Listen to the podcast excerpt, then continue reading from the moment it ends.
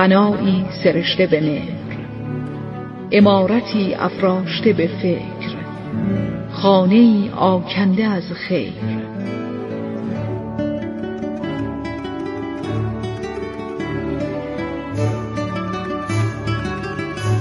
چهل ستون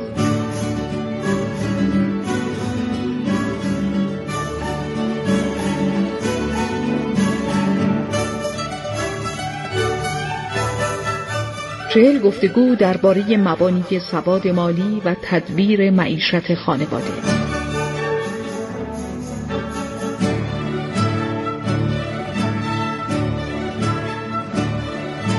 کاری از رادیو گفتگو و آکادمی هوش مالی.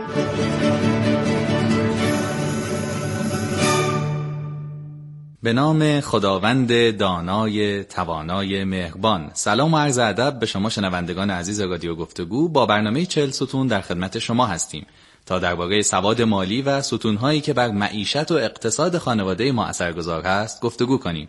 بنده هادی نجف هستم و امروز با موضوع کسب و کارهای خرد گفتگو می کنم با دکتر کمیل رودی مدیر اکادمی هوش مالی و همچنین آقای جسیم مصطفوی مدیرعامل مؤسسه تاک. شما هم می‌تونید با شماره پیامک 301035 شماره تماس 162 و وبسایت رادیو گفتگو با ما همراه باشید.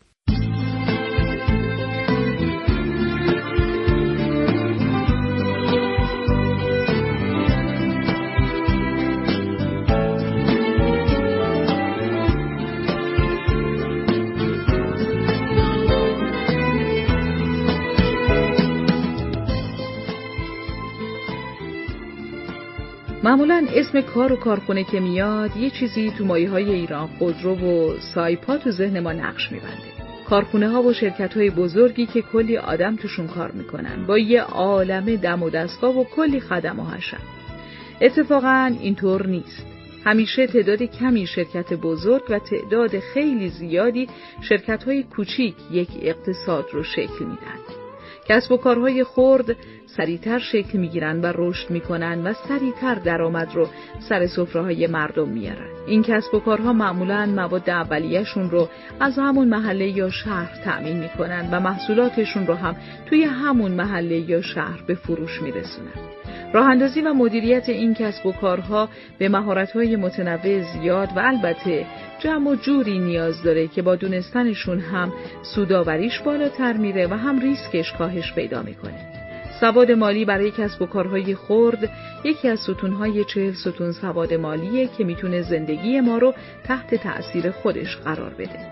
چهل ستون مجموع گفتگوهای رادیو گفتگو با متخصصان حوزه های مختلف درباره سواد مالیه. به چهل ستون خوش اومدید.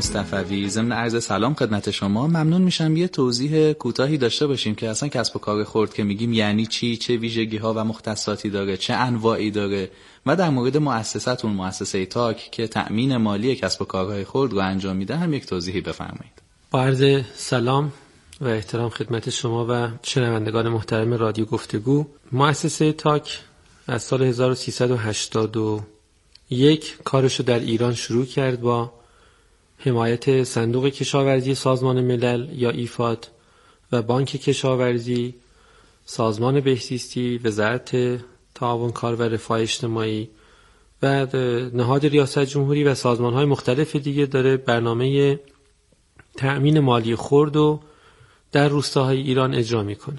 کسب و کار خرد تعریف های مختلفی داره و ویژگی های مختلفی هم داره ولی معمولا به کسب و کارهایی که تعداد شاغلینشون کم باشن و معمولا در محیط خانه انجام میشه کسب و کارهای خرد میگیم و طبق طبقه بندی بانک جهانی معمولا کمتر از 100 هزار دلار هم در سال درآمدشونه یا کل دارایی هاشونه و کمتر از ده نفرم شاغل در این حوزه هستند.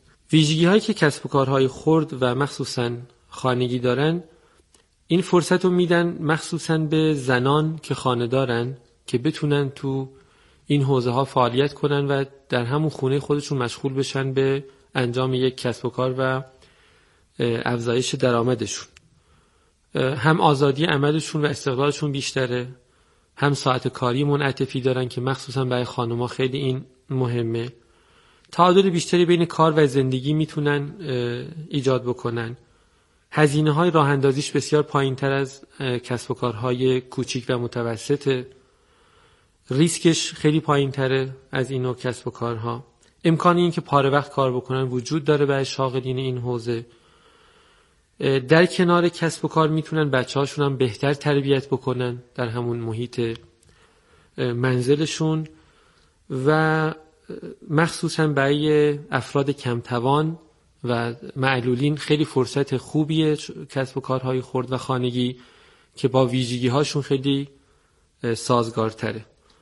نیاز به مجوز نداره این نوع کسب و کارها و احساس راحتی کلا بیشتری می‌کنن و خیلی از کشورهای دنیا کسب و کارهای خرد و خانگی رو خیلی حمایت کردن و درصد قابل توجهی الان شاغلینشون در این حوزه مشغول فعالیتن. حالا خوشبختانه در ایران هم با حمایت هایی که دولت کرده و بعضی از نهادهای بین المللی و سازمان های غیر دولتی این کسب و کارها سالهاست که خوشبختانه رو به توسعه است و داره نقش خودش رو بهتر ایفا می‌کنه. من یه چند تا سوال در لابلای فرمایشاتتون به ذهنم رسید. یکی این که فرمودید که تعداد نفراتی که توی کسب و کار خورد کار می‌کنن معمولا کم هست.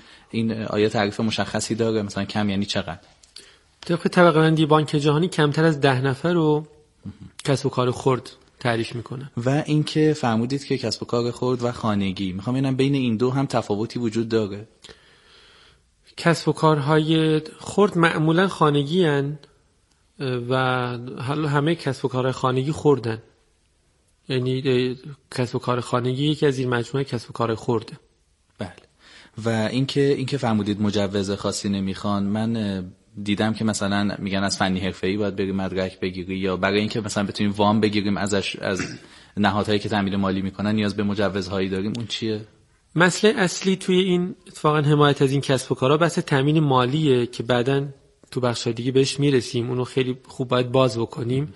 ولی منظور من از مجوز خود مجوز یا پروانه کسب و کاره که نیاز نداره شما که در خونهتون یک کسب و کاری انجام میدین نیاز به مجوز ندارین.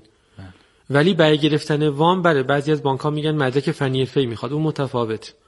ولی چون یک فضای بیرون از خونه نیست و تجاری نیست پروانه و مجوز نداره ولی خب برای بعضی از محصولات مثلا مثل محصولات غذایی مجوز برای فروشش لازمه. ولی اینجا برای خود کسب و کاره و محل کسب و کار مجوز نمی‌خواد در اینچه خیلی راحت می‌تونن یک کسب و کار خانگی رو را بندازن. بله بسیار عالی.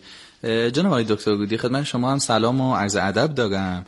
آقای مصطفی بعضی از مزایای کسب و کارهای خود رو شمردن.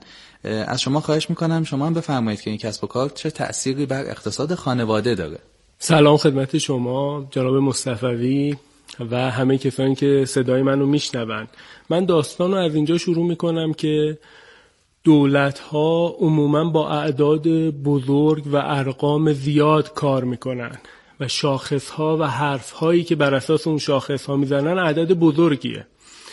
مثلا راجب نفت حرف می‌زنن راجب پتروشیمی ها راجب فولاد. و وقتی آمار میدن میگن که خب در اینجا رشد داشتیم در اینجا اوضاع خوبه. ولی مردم عموما احساس می‌کنن که نه اوضاع چندان که آمارها میگن خوب نیست و تصور می‌کنن که آمارها دروغ میگن. واقعیت اینه که آمارها ممکنه تو اون حوزه حالشون خوب باشه ولی لزوما خوب بودن حال اون آمارها منجر به خوب بودن سفره آدم ها نمیشه. خوبی اونها خیلی دشوار وارد سفره میشه. یعنی اینکه ما نفت رو زیاد بفروشیم تا برسه به سر سفره اصلا ممکنه هیچی نرسه و شاید حتی کوچکی سفره رو باعث بشه. یا فولاد وقتی حالش خوب میشه و ما خودمون رو فکر می‌کنیم که در بین کشورهای توسعه یافته قرار گرفتیم باز هم اثری تو زندگی ما نداره. خب تو کشورهای دیگه هم همینه. یعنی وقتی با آمارهای بزرگ کار می‌کنن دیگه توجهی به رفتارهای کوچک یا کسب و کارهای خرد ندارن. بنابراین یه دغدغه درستی تو دنیا ایجاد شد که ما برای اینکه حال مردممون خوب بشه اتفاقا باید کسب و کارهای خرد و توسعه بدیم. نه صنایع سنگین یا صنایع بزرگ رو. و این کار در دولت ها در دستور کار قرار گرفته. دولت ما هم کم و بیش داره این کار رو می‌کنه. اما شما اینو بدونید وقتی یک کسب و کار خورد حالش خوب میشه سریع خوبی اون حال وارد سفره میشه. یعنی یک خانواده ای که داره یه کاری می‌کنه. به طور مثال یه فرشی میبافه. به محض اینکه اون فرش رو بافت یا اون ماده غذایی رو تولید کرد هر چقدر این بیزنس توسعه پیدا بکنه و رشد بکنه اون خانواده وضعیت اقتصادی مناسبتری خواهد داشت. برای همین استراتژی توسعه کسب و کارهای خرد یه استراتژی درستتره برای بهبود اقتصاد خانواده. البته ممکنه دولت ها بخوام با همه اعداد بزرگ کار بکنن ولی بهبود آمار و اعداد تو این حوزه و رصد اون کمک بهتری به اقتصاد خانواده می‌کنه. حالا سوال اینه که آیا واقعا دولت های همچین استراتژی رو مثلا در واقعیت دارن و مثلا حمایت های خوبی می‌کنن؟ جست و گریخته می‌بینیم که میگن که بله ما کمک می‌کنیم ولی خیلی موقع هم شنیدیم که تو این کسب و کار خورد واقعا اون تأمین مالی ها اون وام ها اون پول هایی که بهشون داده شده وارد اون کسب و کار نشده. یا اگر شده به درستی استفاده ازش نشده. شما فرمودین که استراتژی حمایت از کسب و کارهای خرد خیلی بهتره. من می‌خوام دقیقا بهتر از چی؟ یعنی اگر دولت بیاد اشتغال زایی ایجاد کنه بالاخره من هم میرم سر کار حقوق می‌گیرم و این میاد تو سفره خانواده. پس بله. فرقش چیه با کسب و کار خرد؟ ببینید منظورم دقیقا اینه که اون سودی که یک صنعت بزرگ داره بین کارکنان اون صنعت لزوما تقسیم نمیشه. یعنی وقتی ما یه صنعت بزرگی رو می‌خوایم نجات بدیم یا کمکش بکنیم تأمین مالی می‌کنیم وام بهش میدیم این منجر میشه که اون صنعت سر پا بمونه. اما لزوما سود اون صنعت به کارگران، کارمندان و اون کسانی که در خط مقدم اون صنعت دارن فعالیت می‌کنن بر نمیگرده. اما تو کسب و کار خورد اینجوری نیست. وقتی یه دولت این استراتژی رو در نظر می‌گیره و تأمین مالی می‌کنه سود اون کسب و کار هم جدای از اینکه حقوق و مزایا و این شرایط اون کسب و کار خورد به افرادش برمیگرده سود اون کسب و کار هم به خود اون صاحب کسب و کار و خود اون خانواده برمیگرده. منظورم اینه از این که میگم که بله. بهبود بهتری ایجاد میشه. ممنونم. جناب آقای مصطفی شما فرمودین که از مزایای کسب و کارهای خود مثلا اینکه ریسکش کمتره با سرمایه کمتری راه اندازی میشه یا مواردی رو اسم بردید یا فرمودید که برای زنان خیلی مناسبه چون منعطفه و می‌تونن توی خونه انجام بدن.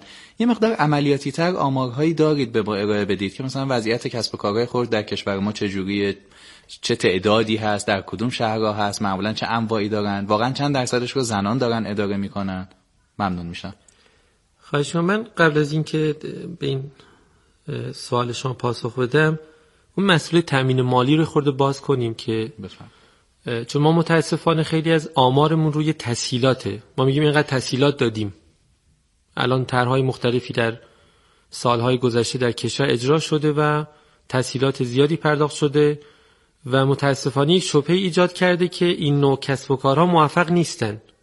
نه لزوما شاید کسب و کار به هدف نخورده. تسهیلات به هدف نخورده. بله. بله اگه به هدف خورده باشه معمولا اون کسب و کارها موفقن. چهار تا مقوله تو موفق این کسب و کارهای خورد مهمن. یکیش اینه که اون فرد اصلا بخواد کار کنه. ما چه کار کنیم که انگیزه اون فردی که در خونه نشسته و کار نمی‌کنه؟ که معمولا خانم حالا یه درصدی هم طبق آماری که سالها پیش منتشر شد 4 درصد هم از این خانه‌دارها آقایونن. ولی خب 96 درصد خانومن از خانه‌دارهای کشور. اینا رو ما چطور بیاریم تو بازار کار؟ چه انگیزی برشون ایجاد بکنیم؟ الان بهترین انگیزه انگیزه اقتصادیه. اگه ما بتونیم با اینا ارتباط برقرار بکنیم که اگه شما یه کاری بکنین درآمد خانوارتون میره بالا و معیشتتون بهتر میشه قطعا اینا میان کار می‌کنن. چرا بعضیاشون ناامیدن و انگیزه کار ندارن؟ چون راهشو بلد نیستن. اینجا دولت ها میان در همه دنیا دولت هایی که موفق بودن یه سری برنامه تعریف می‌کنن برای کشوندن این قشر از جامعه به بازار کار که در ایران هم برنامه مختلف اجرا شده ولی کشورهای مثل چین، کره جنوبی، ویتنام، آمریکا، ژاپن اینا خیلی موفق بودن در توسعه کسب و کارهای خرد و خانگی. که ایران هم هم خودش خیلی الگوهای خوبی پیاده کرده هم الگوهای از سطح بین‌المللی آورده ولی آمارش کمه. یعنی ما حجم شاغلین بحث کسب و کارهای خوردمون نسبت به کشورهای موفق خیلی کمتر و باید روش کار کنیم. حدودا چقدر این آمار؟ آمار دقیق واقعا نمیشه الان ارائه داد. آمار رو تسهیلات خیلی خوب هست که ما چقدر تسهیلات دادیم برای کسب و کارهای خرد. بعضی از بانک ها میگن ما 99 درصد کسب و وام هامون سمت کسب و کارهای خرد رفته. ولی آمار دقیقی وجود نداره که چون خیلیشون غیر رسمی هن و ثبت نمیشن. من واقعا به شما پیشنهاد میدم خیلی دنبال آمار نباشیم ما باید ببینیم چه اتفاقی در توسعه میفته اینا چه نقشی در بازار ایفا می‌کنن. و اگه سودش رو ببینن خودشون میان و قطعا مشارکت می‌کنن. چهار نکته ای که خیلی مهمه که اینی که انگیزه و حس مشارکت رو در این افراد ما بتونیم تقویت بکنیم و اینا رو توانمند بکنیم. توانمندسازی هم تعریفش اینه که ما کاری کنیم. مردم رو پای خودشون وایسن. و پتانسیل های بالقوه رو که دارن بتونیم بالفعل کنیم. یعنی خیلی از اینا می‌خوان کار کنن. بعضی مهارت هم دارن. ولی خب وارد این هیت نشدن. نکته دوم اینه که اینا مهارت فنی داشته باشن. مخصوصا اینجا آموزش های فنی حرفه‌ای و یا سازمان های مثل فنی فیچه در بخش دولتی و خصوصی چون یک مطالعه بانک جهانی سال 85 حدودا در ایران انجام داد که از مشکلات بیشتر این افراد محروم نداشتن مهارت کافی برای ورود به بازار و اینکه یک کسب و کار داشته باشن. رو مهارت فنی اینا باید ما خیلی کار بکنیم و آموزش هایی که میدیم در کشور رو معطوف کنیم به بازار کار کسب و کارهای خورد نه بازار کاری که دکتر رودی هم فرمودن صنایع بزرگ مثل پتروشیمی یا مثل فولاد. اینا مشتریای اون صنایع نیستن این کسایی که در خونه نشستن و جمعیت بالایی هم هستن. ما باید مهارتایی بین یاد بدیم که بتونن باش کسب و کارهای خرد و خانگی انجام بدن. نکته سوم تأمین مالیه. طرف انگیزه پیدا کرد مشارکت هم کرد. آموزش مهارتی هم که متناسب با نیاز بازاره دید. ولی چطور این کسب و کار را بندازه؟ چالش اصلی در کل دنیا همین نکته بوده. و این باعث شد که مقوله به اسم اعتبارات خورد و بعدا تامین مالی خورد در دنیا اصلا شکل گرفت. جایی مثل بنگلادش که گرامین بانک کار کرده یا هندوستان بانک نبرد کار کرده و در ایران هم خب مؤسسه ما و سازمان های مختلف دیگه و بانک های مختلف حدود 20 ساله دارن این حوزه تامین مالی خورد انجام میدن. اینجا نکته اصلیش اینه که اون چالشی که این افراد دارن برای اینکه بانک پذیر بشن و حل کنیم. چالش اصلی این افرادی که محرومترن که دسترسی پیدا کنن به منابع مالی بحث زامن و وسیق است. این یعنی در حالت عادی بانک پذیر نیستن. چون زامن ندارن وسیقه ندارن معمولا پول ندارن در بانک ها بخوابونن یعنی آورده ندارن. تر توجیه بلد نیستن بنویسن. بعضیشون مدرک فنی حرفه‌ای ندارن. بعضیشون اصلا سواد ندارن. این شاخص رو شما به هر بانکی بدین میگه من به این شخص در حالت عادی نمی‌تونم تسهیلات بدم. صنعت تامین مالی خرد کاری می‌کنه که این افراد بدون داشتن این مسائل بتونن به بانک متصل بشن. دقیقا کاری که ما در, در ایران انجام میدیم همینه. بحث زامن و وسیقه رو خیلی تسهیل کرده. بانک هایی که دارن تو این پروژه که جلوتر حتما توضیح بدید در مورد بله. جزئیاتش رو. حتما. نکته چهارم بحث بازاره. شما توانمند کردین فردو مهارت فنی هم بهش یاد دادین. وام هم بهش دادین یا هر روش تامین مالی دیگه. اگه نتونیم اینا رو به بازارهای بزرگتر وصل بکنیم کسب و کارا موفق نمیشن. بازار بزرگتر از بازار محلی گرفته تا استان و کشور و حتی بازارهای بین‌المللی می‌تونه تعریف بشه. اگه ما این چهار مقوله رو در کسب و کارهای خرد خوب دیده باشیم کسب و کار حتما موفق میشه. بعضی هم به این معتقدن که این کسب و کار شکست خورد. لزوما شکستی کسب و کار شکست اون فرد نیست. یه کاری انجام داده یه سال دو سال بازار داشته یه اتفاقی میفته اون که اون کسب و کار بازارش رو از دست میده. ولی چون این فرد توانمند شده چند سال تلاش کرده و موفق شده الان می‌تونه بره توی حوزه دیگه تو همون کسب و کارهای خورد کار بکنه. لزوما شکست بعضی کسب و کارها رو نمی‌تونیم شکست اون فرد هم تلقی بکنیم. حتی می‌تونه یک موفقیت هم محسوب بشه. شاید بشه همین خانه های بومگردی رو به مثال زد. توی محله های مختلف توی شهرهای مختلف و الان به خاطر شرایط کرونا احتمالاً بله. میشه گفت شکست اونا پتانسیل بومگردی رو داشتن. الان به خاطر وضعیت کرونا مسافر ندارن. ولی چون پتانسیل رو دارن خب می‌تونن یه جای دیگه مثلا تولید مسائل فروش اینترنتی انجام بدن که تو این چند ماه هم خیلی گسترش داشته و اتفاقا جامعه هدف ما که داریم باشون کار می‌کنیم. سال پیش اگه می‌گفتیم مسائل تو اینترنت بفروشیم براشون عجیب بود. ولی الان اصرار می‌کنن محصول ما رو ببینید تو اینترنت بفروشین چون می‌دونن تو این وضعیت کرونا دسترسی عادی به اون بازارهاشون دیگه نداره. بسیار عالی. اگر اجازه بدید همکارانم یه گزارش آماده کردن. بشنویم و برگردیم.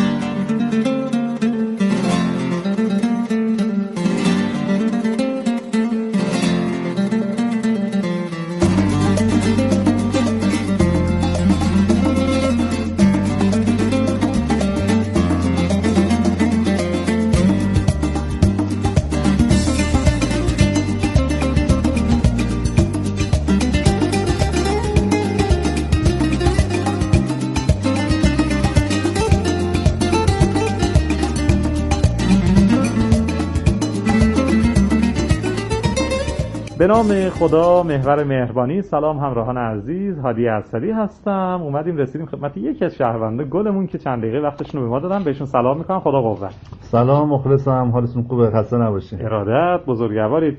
قربان از شغلتون می‌تونم بپرسم؟ من شغلم آزاده. این روزا هم که تعطیلیم دیگه. تعطیلیم بعد جوری یعنی یه سال تعطیل. جدی؟ بله. یعنی به شدت کرونا تحت تاثیر قرار 100 درصد. خیلی کاسبیار خراب کرده. خیلی. خب تسهیلاتی هم گرفتیم برای کسب کارتون؟ والا چون شغلم الان نگفتم به خاطر همین نگفتم.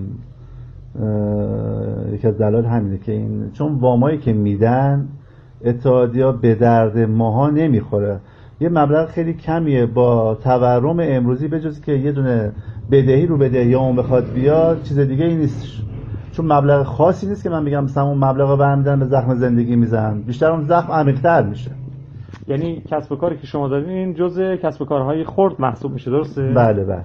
خب یعنی تا الان که 31 سال کارتونه اصلا وام نگرفتین تحصیلاتی نگرفتین؟ اصلا به هیچ وجه. ولی وام بوده ولی من نگرفتم. چون میگم عرض کردم خدمت به دردم اون مبلغ نمی‌خوره که بخوام اون مبلغ رو بگیرم که بخوام بدهکارم بشم.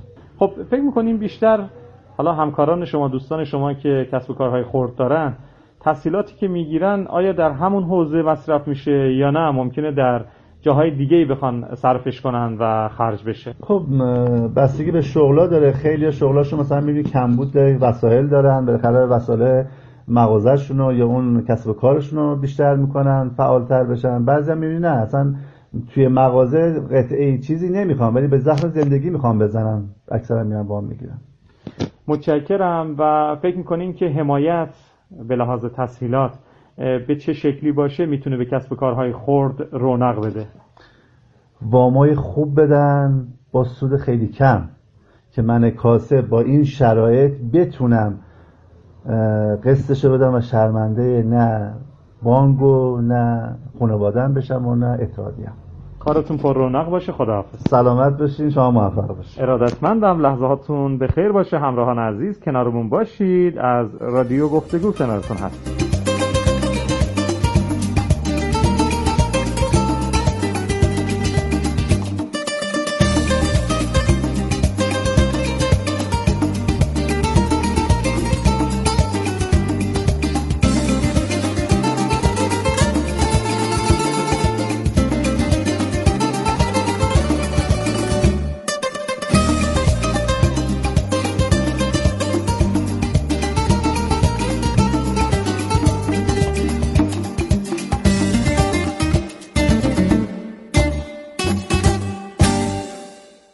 همچنان شنونده چهل ستون هستید. می‌تونید سوالات و پیشنهاداتتون رو با شماره پیامک 301035 شماره تماس 162 و وبسایت رادیو گفتگو آر با ما در میون بذارید.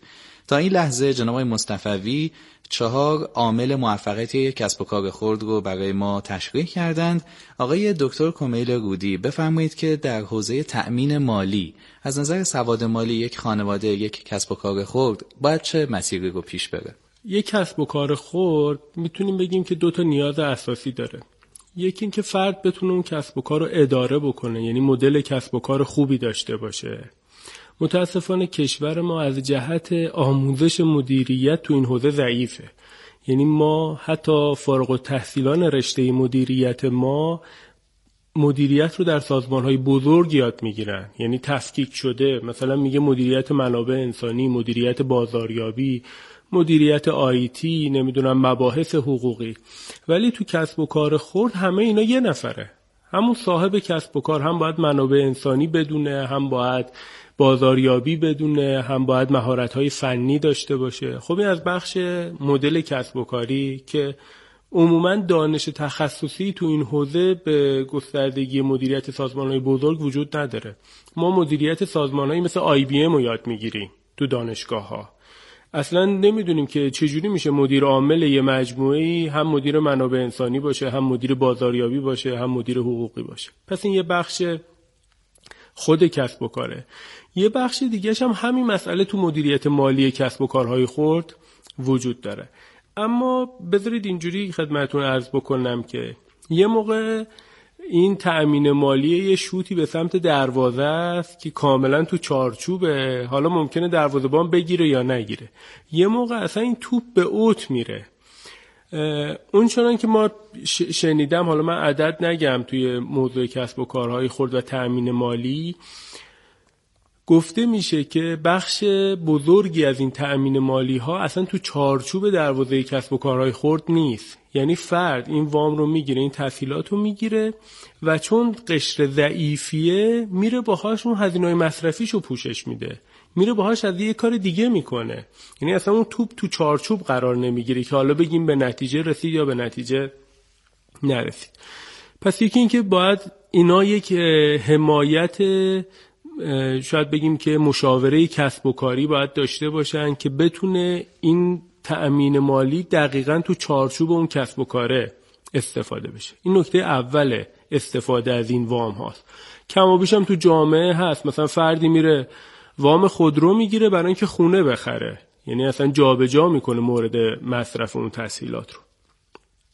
خب وقتی هم که این پول وارد کسب و کار میشه باید بدونیم که پول لزوما باعث حل مشکلات کسب و کار نمیشه بلکه ممکنه به مشکلاتش هم اضافه بکنه. این مدیریت مالی کسب و کارم بخش مهمیه.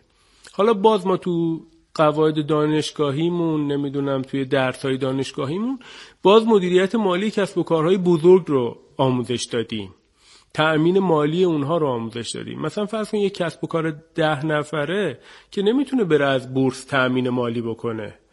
باید بره طبیعتا یه وامی یا یه تسهیلات اینجوری بگیره. حالا بسته به مورد نیازش نقدینگی می‌خواد تجهیزات می‌خواد سرمایه اولیه می‌خواد. خب آیا مهارت های مدیریت مالی رو داره؟ یعنی همون بخش دومی که جواب مصطفی هم گفتن. این توانمندی. توانمندی تو حوزه اداره مالی. خب اینم آموزش می‌خواد. اینم نمیشه رها شده فکر کرد. همچنان که ما توی خانواده هم میگیم که طرف باید سواد مالی داشته باشه. باید بتونه خرج و دخلش رو مدیریت بکنه بدهی هاشو مدیریت بکنه کسب و کارش رو مدیریت بکنه حتی سرمایه گذاری بکنه ریسکاش رو پوشش بده. ولی تو کسب و کار خود هم همینه. آیا دخل و خرج اون کسب و کار می‌خونه؟ یکی از مهمترین آسیب های این حوزه اینه که معمولا تو کسب و کارهای خورد حساب های مالی کسب و کار خورد با حساب های زندگی قاطیه. یعنی طرف وقتی دخلش رو نگاه می‌کنه میگه این دخل منه. حقوق کارگرش هم از اون میده مواد اولیهش هم از همون می‌خره خرج خودش هم از اون ور میداره هزینه های شخصیش هم از اون ور میداره و معلوم نمیشه که بالاخره این کسب و کار سودده سودده نیست یا چقدر سودده و آیا داره به بحران نزدیک میشه آیا در مسیر رشد. این ابهامات به این برمیگرده که اون سواد مالی یک کسب و کار خرد رو نداره. و این یه ضرورت به نظر من این همراه یا پیش نیاز این که ما یک کسب و کار خود رو تأمین مالی بکنیم اینه که مهارت های مدیریت مالی در سطح خورد که اسمش رو سواد مالی می‌ذاریم هم داشته باشه خیلی ممنونم. آقای مصطفی حالا اگر بر همین استعاره دروازه که مثال زدن بخوایم پیش بریم و اینکه توانمندشون بکنیم کسب و کارهای خود رو به عنوان مشاور کنارشون باشیم که کسب و کار رو به چه شکل پیش ببرن الان چه حمایت هایی داره انجام میشه؟ مثلا یکی از حمایت های قانونی که خودتون فرمودین این بود که اینا نیاز به اخذ مجوز ندارن. خب یعنی خیلی از گره ها باز میشه همین اول. فرمودین که بانک ها به این راحتی به اینها وام نمیدن ولی الان سازوکاری چیده شده که اینا بانکی بشن بتونن تحصیلات دریافت کنن که البته این ور هم یک تبصره وجود داره که ظاهرا خیلی از وام ها وارد اون چارچوب نشده هدر رفته یا مثلا حالا به خاطر آموزش یا هر چیزی بوده. یه مقدار در مورد اینا برای ما توضیح بدید. هم چه حمایت هایی وجود داره هم عملیاتی راهکارش چیه که موفقیت آمیز باشه؟ یکی از ایراداتی که بعضی از تسهیلات برنامه هایی که وام محور بودن چون در کل دنیا ثابت شده. لزوما با وام مسئله اشتغال حل نمیشه. و هر دفعه در ایران برنامه تعریف شده که فقط تسهیلات رو دیدن به نتیجه نرسیده. خود ارزیابی ها از این پروژه ها ارزیابی رسمی داره نشون میده که بعضی از پروژه های که خیلی از منابع بانکارم درگیر خودش کرده بعد از سالها ارزیابی شده که 20 تا 25 درصد به هدف شغل رسیده. یعنی چی؟ یعنی نزدیک به 75 درصد از اون منابع به صرف اشتغال نشده. صرف چیزای دیگه شده. نقدینگی رو بالا برده تورم شاید بالا برده مسائل مصرفی خانواده ها رو در اون مقطع شاید حل کرده ولی به مصرف اشتغال نرسیده. این ارزیابی های رسمیه که در خود کشور منتشر شده. مشکلش کجاست؟ ما باید این پکیج حمایت از کسب و کارهای خورده واقعا یه پکیج کامل ببینیم. که از آموزش و توانمندسازی باید شروع بشه ارتقای مهارت ارتقای سواد مالی کمک به توسعه بازارشون دسترسی اینا به بازار یکی از این مسائل وام یا تسهیلات بانکی. ولی متاسفانه چون راحت ترین کار بعد تو بعضی از برنامه دادن وامه فقط ما میچسبیم به اون وام و بقیه رو ول می‌کنیم. ولی خوشبختانه حداقل تو حوزه تأمین مالی خورد خیلی از کشورها این پکیج کامل رو فراهم کردن که از پسنداز کردن شروع میشه. یعنی اینا از پسنداز کردن شروع می‌کنن کارشونو. بعد به هم دیگه وام های داخلی خیلی کوچیک میدن برای مسائل مصرفی.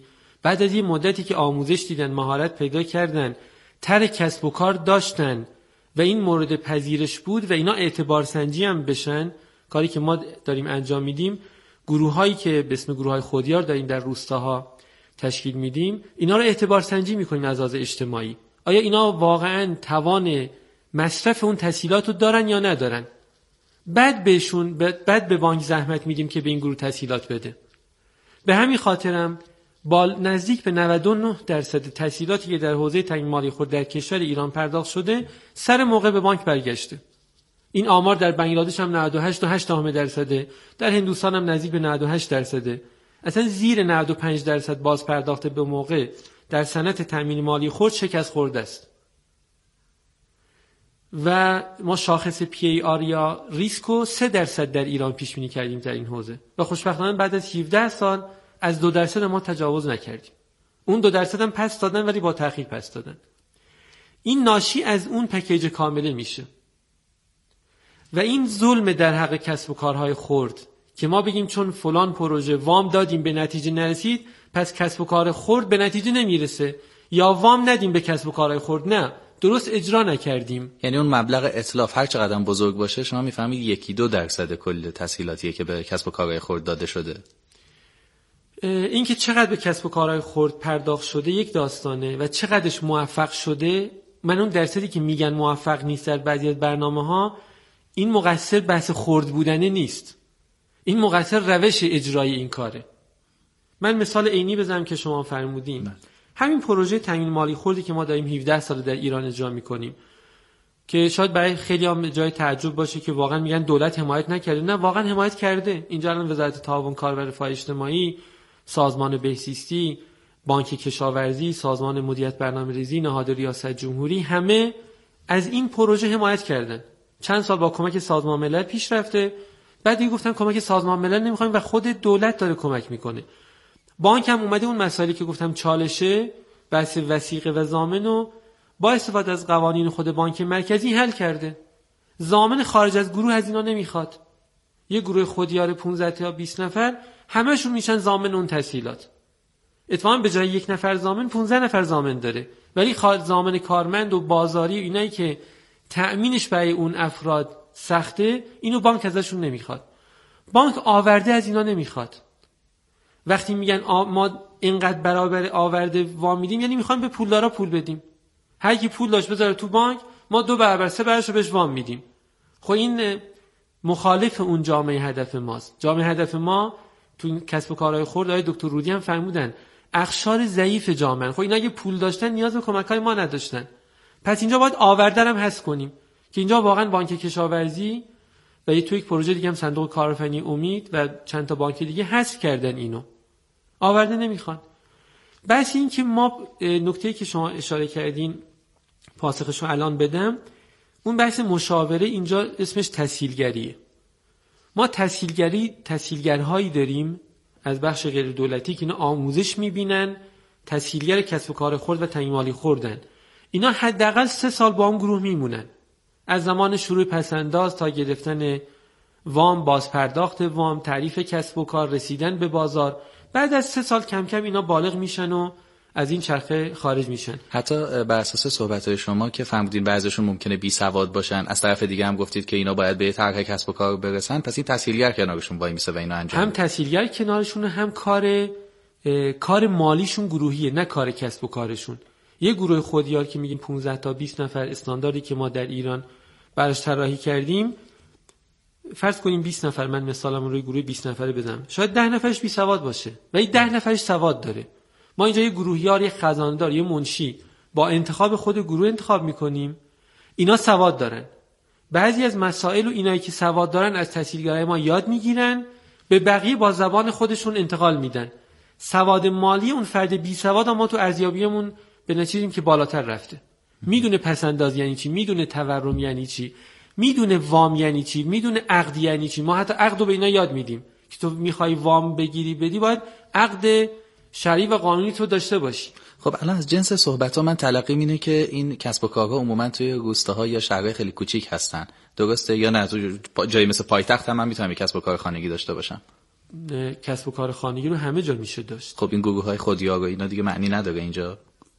گروه های خودیار میگم کسب و کار حالا خورد خیلی وسیعه بحث گروه های خودیار یکی از اون ابزارهایی که اینا به کسب و کار خورد می‌رسن. ولی تو روستاها بیشتر الان خیلی سازمان مختلف تو روستا دارن کار می‌کنن و در حاشیه شهرها کار می‌کنن و محلات محروم شهری. ولی این به اون معنی نیست که نمی‌تونه در محلات مثل شما می‌فهمین پایتخت هم اجرا بشه. هرچند اطراف پایتخت میلیون ها نفر ما افراد محروم داریم که اتفاقا خیلی باید بهشون توجه بکنیم. و یکی از اون موارد چارگانه که شما فرمودین بحث بازار. گفتید که اینا اگر به بازارهای بزرگتر وصل نشن ممکنه شکست بخورن. این یعنی اینکه یک نهادی بالادستی باید بیاد اینا رو وصل کنه یا خودشون باید بگردن دنبال بازار؟ نه واقعا باید یک نهاد باشه. اون نهاد ما نهاد توسعه یا کارگزار توسعه بهش میگیم یا همون تسهیلگر که باید من یک مثال بزنم. ما الان فروش محصولات صنایع دستی همین گروه ها رو از بهمن ماه گذشته تقویت کردیم. در چند تا فروشگاه دارن کل گروه های ایران محصولاتشون رو عرضه می‌کنن و فروش میره. باور کنید حتی برای یک عکس خوب گرفتن از محصول اینا نیاز به کمک دارن. ما آخرش گفتیم آقا محصولات رو بفرستین تهران ما خودمون عکس می‌گیریم خودمون شناسنامه طراحی می‌کنیم خودمون میریم به اون فروشگاه براتون بفروشن خب شما یک مؤسسه غیر انتفاعی هستین. متولی بله. اصلی این کار کیه؟ شما مثلا حتی دولت هم که میگید میگید دولت کمک کرد. انگار که مثلا وظیفه دولت نیست کمک داره چرا؟ وظیفه دولت و وظیفه‌اش رو اتفاقا خوب انجام داده. فقط باید توسعه پیدا کنه. نه فقط با مؤسسه. ما الان چندین مؤسسه مثل مؤسسه ما در ایران مشغولن. چندین سازمان دولتی مثل بهزیستی و وزارت کار و بانک کشاورزی یا بانک های مختلف مشغول این کارن. الان وزارت کشاورزی برنامه داره صندوق کارآفرینی امید برنامه داره. بنیاد برکت بنیاد علوی پست بانک سپاه بسیج همشون از این نوع برنامه ها تعریف کردن و همه اینام یک شبکه الان ما داریم با هم. انتقال دانش داریم بین همه این سازمان که اسم بردن. و بانک های مختلف بانک رسالت مثل پست بانک توسعه تا همشون دنبال ولی خیلی کمه. من عدد گروه های خودیار هندوستان رو بگم. 100 میلیون نفر در هندوستان عضو گروه های خودیارن. کل برنامه های ایران همه این سازمان که اسم بردم و خب به یک میلیون نفر نمی‌رسه. حالا درست نسبت به جمعیت هم بگیریم. باز یک میلیون نفر در ایران خیلی کمه. در ایران تقاضا برای این نوع کارا بسیار زیاده. حمایت ها کمه. نه اینکه نبوده. باید بزرگتر بشه. خب من کسب و کار خورد اولین جایی که باید بهش قلاب بزنم کدوم نهاده کدوم نهاد متولی اصلی کار منه؟ نکنین الان ما سامانه مشاغل خانگی رو داریم که وزارت تعاون کار رفاه اجتماعی طراحی کرده. اونجا طرف می‌تونه بره و ثبت نام بکنه. سامانه هایی رو سازمان بهزیستی داره یا سازمان های بانک های مختلف یا همین سازمان های غیر دولتی و یک الگوی عمومی هم الان وزارت تعاون کار رفاه داره دنبال می‌کنه به اسم الگوی عمومی تامین مالی خورد اونجا یک سامانه طراحی کردن که مردم می‌تونن برن دیگه تقاضا بدن که وارد این هیته بشن. الان سامانه هایی وجود داره. ولی واقعا تجربه ما نشون میده که لزوما یک سامانه طراحی کردن که مردم برن ثبت نام بکنن ما رو به هدف نمیرسونه. ما باید پاشیم تحصیلگرایی در ایران تربیت کنیم. پاشن برن تو شهرها و روستاها اونا برن سراغ مردم و مردم رو آگاه بکنن که کم کم اون بند اولی که خدمتون گفتم چطور مشارکت مردم رو تحریک کرد فقط با تبلیغات و ایجاد سامانه تحریک نمیشه. باید حتما سراغشون رفت. همه کشورها این کار کردن. افرادی رو تربیت می‌کنن مثل تسهیلگر. اینا برن سراغ مردم و تشویقشون کنن برای ورود به حوزه که اینجا وظیفه دولته. و این دولت قرار نیست خودش مجری باشه. دولت حمایت های مالی و معنوی و سیاستی انجام میده ولی مجری بخش غیر دولتی معموله. همچنان شنونده چهل ستون هستین با موضوع کسب و کارهای خرد و سواد مالی.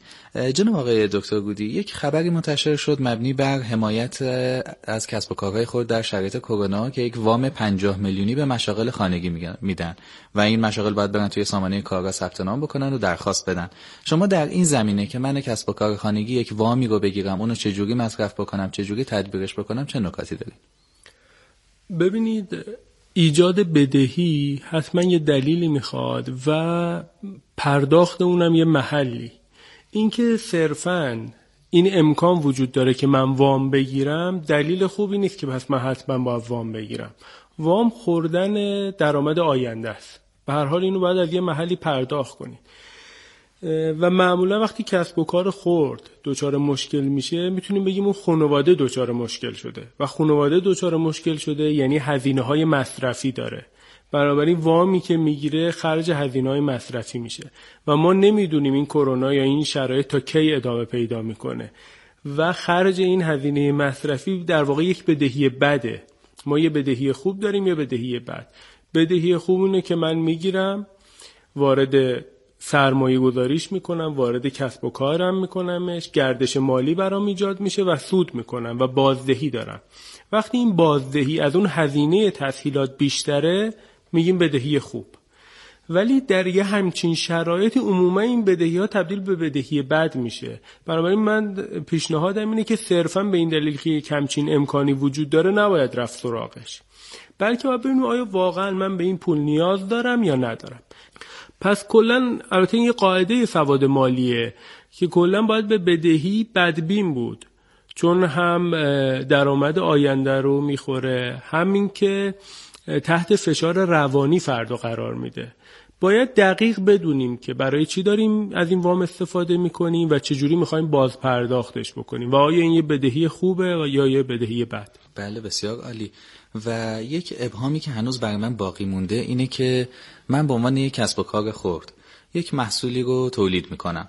مثلا فرض بفرمایید که من خودم شخصا یک سال رفتم شیراز زندگی کردم و به ذهنم رسید اینجا میشه مثلا از ادویجات و گیاهان مثلا دمنوش های مختلف من اینا بسته بندی بکنم و خب با ارتباطاتی که در تهران دارم بفرستم تهران و بفروشم. دیدم که اولا پای هزار جور مجوز اومد وسط یعنی بهداشت میگه خب بسته بندیش بشه شکل بود و اینا.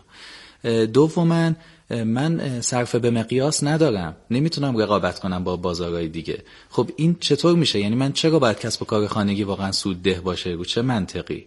آقای مصطفی ممنون میشم شما زحمت بکشین. توضیح بدین. تو بحث بازار که باید میگم چالش اصلی کسب و کارها در کل دنیاست مثلا کسب و کارهای خرد. اتصال این کسب و کارهای خرد به کسب و کارهای بزرگتر و صاحب برند یکی از راهکارهاست. ما الان واحدهای تولیدی در ایران داریم که محصولات این کسب و کارهای خرد رو می‌گیرن اون مسائل بهداشتی و آزمایشگاهی و اینا رو بسته‌بندیش اینا انجام میدن و حتی خیلی هم از لحاظ معنوی می نویسن پشت بسته‌بندی. این کار گروه های مثلا فلان گروه های محلی زنان یا کار گروه های روستاییه و با برند اون واحد تولیدی که این مسائل رو حل کرده قبلا به فروش میره. یکی از راهکاراش اینه که ما که این تولیدات گروه های خرد و به بنگاه های بزرگتر بتونیم پیوند بزنیم. و اون وقت برای یک بنگاه بزرگ میصرفه که وقتی با هزار نفر تأمین کننده بتونه کار بکنه. هم اونا می‌تونن خوب تأمین بکنن هم اینم می‌تونه گردآوری کنه و بهتر بفروشه. اتصال مستقیم به بازار برای کسب و کارهای خرد بیشتر بازارهای محلی اتفاق میفته در بازارهای محلی بتونن محصولاتشون رو بفروشن. بخوان وارد بازارهای بزرگتر بشن نیاز به اون پشتیبانها و برندها دارن که اینجا اتفاقا یکی از کارهایی که دولت می‌تونه انجام بده. اون حمایت که شما دنبالش هستین یکیش اینه که ما الان یک مثال بزنم حالا اسمم نبرم. یک کارخونه روبی ما الان باش توافق کردیم در سه تا استان. میگه من گوجه گروه های شما رو با قیمت خیلی خوب بالاتر از قیمت بازار هم می‌خرم ولی گروه های شما باید تضمین بدن که وقتی من بعض بهشون میدم آموزش میدم این تولید رو انجام بدن. اونجا اتفاقا وام هدفمنده. ما داریم وام به کسی میدیم که داره تولید می‌کنه. از قبلا بازارش تضمین شده است. این شبکه رو باید ایجاد کرد. بین واحدهای بزرگ و کسب و کارهای خرد تا اینا مشکل بازار کمتر پیدا بکنه. خیلی یک نکتم بفهمه در ادامه فرمایش های دکتر رودی. نکنین چهار تا ما روش تأمین مالی داریم برای کسب و کارهای خرد. یکیش پسنداز خود افراده. یکیش قرض گرفتن از دوستان و خانواده است. یکیش وام گرفتن از بانک ها و مؤسسات مالیه و یکیش هم کمک گرفتن از شرکت های سرمایه گذاریه برای کسب و کارهای خرد بحث دوستان و خانواده تو این وضعیت اقتصادی معمولا منتفیه. کسی نمی‌تونه به کسی قرض بده چون امروز شما قرض بدی ماه آینده قرضت هم پس بگیری کلی ارزش پولت افت کرده. شرکت های سرمایه گذاری هم خیلی با کسب و کارهای خرد الان ارتباط خوبی ندارن. پس میمونه پسندازهای خودشون و بانک ها اتفاقا توی تأمین مالی خرد اول پسندازهای خودشون جمع آوری میشه تبدیل میشه به یک سرمایه بعد بانک ها میان به کمک گروه ها که در خیلی از پروژه ها متاسفانه این اتفاق نمیفته اول بانک ها میان, میان وام میدن بعد نمی‌تونن وامشون رو پس بگیرن. چون اون قدم اول که پس انداز بود اتفاق نیفتاده. نکته خیلی مهمی که در موفقیت اینا مهم اینه که باید اون درخواست تسهیلاتشون تقاضا محور باشه. و معمولا در کل دنیا هم ثابت شده که وام هایی که خیلی یارانه دارن نسبت به نرخ تورم معمولا به هدف اشتغال نمی‌رسن. چرا؟ نرخ تورم یک کشوری فرض کنیم 20 درصده من وام می‌گیرم مثلا 5 درصد. خب همین وامو ببرم تو بازار سرمایه خب 15 درصد می‌تونم بدون کار کردن پول ازش در بیارم. پس نمیرم با این کسب و کار انجام بدم. یکی از دلایل موفقیت سند تامین مالی خورد اینه که نرخ سود وامهاش همون نرخی که بانک مرکزی ها تصویب می‌کنن و نزدیک به تورمه. یارانه در نرخ سود نمیدن. به این دلیل موفق ترن این مطالعات در کل دنیا نشون میده که اینطور اگه باشه بیشتر موفق میشن. در نتیجه شما آمار رو نگاه کنیم بیشتر آم وامهایی انحراف داشتن. که نرخ بهرهشون خیلی پایینتر از نرخ تورم اون زمان بوده. و یک نکته که خیلی مهمه این نکته پایانی در این حوزه بگم بحث اعتبار سنجیه.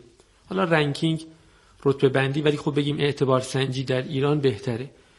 اون فرد یا اون گروهی که می‌خواد از این تسهیلات استفاده کنه اگه بدون اعتبار سنجی ما بهش تسهیلات بدیم اون اتفاقی میفته که آقای دکتر رودی فرمودن. وام بد دادیم. ما نمی‌دونیم این توان داره فکر داره ایده ند ایده داره یا نه. فقط می‌خوایم بهش وام بدیم. باید جدا از اینکه توان منسازی بکنیم آموزش مهارت بدیم همین کار انجام بدیم آخر سر باید اعتبار سنجی بکنیم. ببین واقعا اینا توانشون رفت بالا. سعاد مالیشون ارتقا پیدا کرده. بعد بیایم پول بانک رو بدیم دست اینا. بله. این نکته که من خیلی تاکید دارم و اگه با این روش کار بشه قطعا هم بانک ها ضرر نمی‌کنن پولاشون برمیگرده. و باز ترغیب میشن که بیشتر وام بدن به حوزه کسب و کار خورد هم کسب و کار خورده شکست نمی‌خوره چون از قبل اعتبار سنجی شده این مسائل توسط کارشناس بررسی شده. بسیار عالی متاسفانه به پایان برنامه نزدیک شدیم. اما به عنوان آخرین سوال و به نظرم سوال مهمی هست بعضی از نکاتی که گفتین کار عملی بود. اما من الان به عنوان یک شنونده می‌خوام برم یک کسب و کار خورد راه اندازی کنم. مرحله به مرحله باید از کجا شروع بکنم و به کجا برسم و چقدر زمان می‌بره؟ اول باید کسب و کار خوردش رو تعریف کنه که می‌خواد چیکار انجام بده که یک مقدار مطالعات بازار می‌خواد باید دنبال کسب و کاری بره که بازار الان داشته باشه. لزوما فقط برای گرفتن وام نباید کسب و کار تعریف کنن. بله. چون وام هم خب محدوده به یه عده میدن و بعد تموم میشه. کسب و کاری رو باید تعریف کنن که بازار داشته باشه. ولی اگه در اون کسب و کار توان ندارن مهارت ندارن تامین مالی لازم دارن بله می‌تونن با مراجعه به سازمان هایی که دارن کار می‌کنن که می‌تونن با سامانه های وزارت تعاون کار رفاه اجتماعی ارتباط برقرار کنن ثبت نام بکنن تو اون سامانه ها یا برن ادارات کار در استانشون یا ادارات بهزیستی بگن که ما می‌خوایم وارد این بحث کسب و کارهای خرد بشیم و اونجا دیگه می‌تونن راهنماییشون کنن که این پروسه رو طی بکنن یا اینکه یک مقدار سرچ کنن ببینن چه سازمان های دیگه غیر از اینایی که من گفتم تو این حوزه کار می‌کنن و با اون سازمان ارتباط برقرار بکنن مخصوصا تسهیلگرایی که در شهرستان خودشون حضور دارند بله. شما برنامه چهل ستون رو شنیدید با موضوع سواد مالی و کسب و کارهای خرد. در این قسمت گفتگو کردیم با آقای دکتر گودی مدیر آکادمی هوش مالی و جناب آقای جسیم مصطفوی مدیر عامل مؤسسه تاک. ممنونم که در این برنامه حضور داشتید. این برنامه توسط گروه اقتصاد رادیو گفتگو با حمایت علمی آکادمی هوش مالی تهیه شده. بنده هادی نجف به اتفاق سایر همکارانم تهیه کننده خانم آقازاده صدا بردار خانم پرتو و هماهنگی خانم محسن زاده از شما شنونده های عزیز چهل ستون خدافزی می‌کنیم.